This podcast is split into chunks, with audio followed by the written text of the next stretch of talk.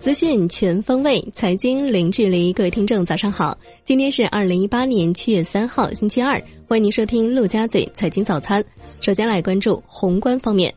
央行周一不开展公开市场操作，当日有200亿元逆回购到期，净回笼200亿。周四定向降准将正式实施，释放7000亿元流动性。资金面平稳跨季后，shibor全线下行，7天shibor跌8.2个基点，报 2.78%。央行的消息，6月对国家开发银行、中国进出口银行、中国农业发展银行3家银行净增加抵押补充贷款共605亿元。6月末抵押补充贷款余额是31852亿元。央行6月对金融机构开展 SLF 操作共 610.3 亿元，6月末余额是 570.3 亿元，开展 MRF 操作共6630亿元。6月末余额是44205亿元。中国6月财新制造业 PMI 是51，前值是 51.1， 连续13个月站稳荣枯线上方，这一走势和国家统计局制造业 PMI 一致。再来关注国内股市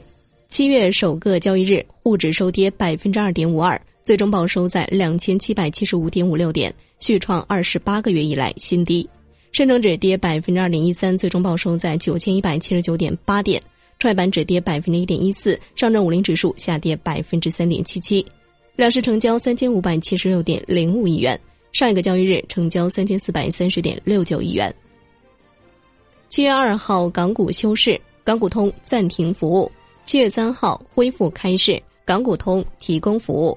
台股高开低走，收跌 0.54%， 玻璃陶瓷类股领跌，台积电跌逾 1%。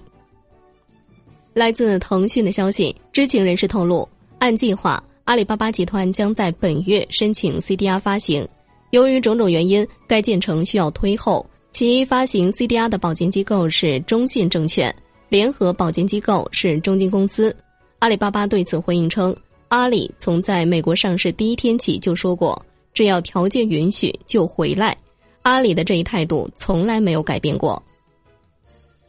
来关注金融方面，银保监会的消息，要充分发挥主发起人制度优势，更好推进村镇银行服务乡村振兴战略。下一步将完善村镇银行知农知晓监测考核体系，引导村镇银行的设立重点向中西部地区、农村金融服务薄弱地区，特别是向贫困地区倾斜，切实坚守知农知晓的战略定位。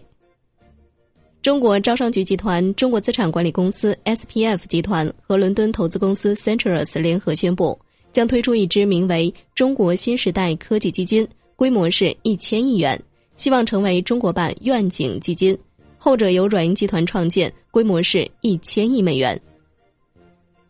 来关注楼市方面，上海市住建委、房管局联合发文，进一步规范企业购买商品住房行为。自7月3号起，企业购买商品住房必须同时满足设立年限已满5年，在本市累计缴纳税款金额已达100万，职工人数10名及以上，且按照规定在该企业缴纳社保和公积金满5年等条件。同时，企业购买的商品住房再次上市交易年限从满3年提高至满5年。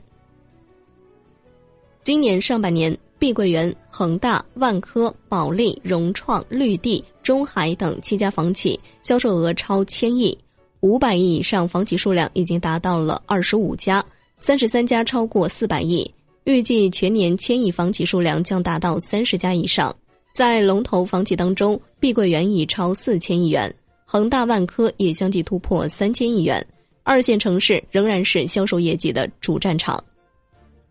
来关注国际股市，美股低开高走，道指收涨 0.15%， 最终报收 24,307.18 点，纳指收涨 0.76%， 报 7,567.69 点，标普500指数收涨 0.31%， 金融股和科技股领涨，高盛和苹果均涨逾 1%。 欧洲三大股指集体收跌，英国富时100指数收跌 1.17%， 法国 CC40 指数收跌 0.88%， 德国 DX 指数收跌 0.55%。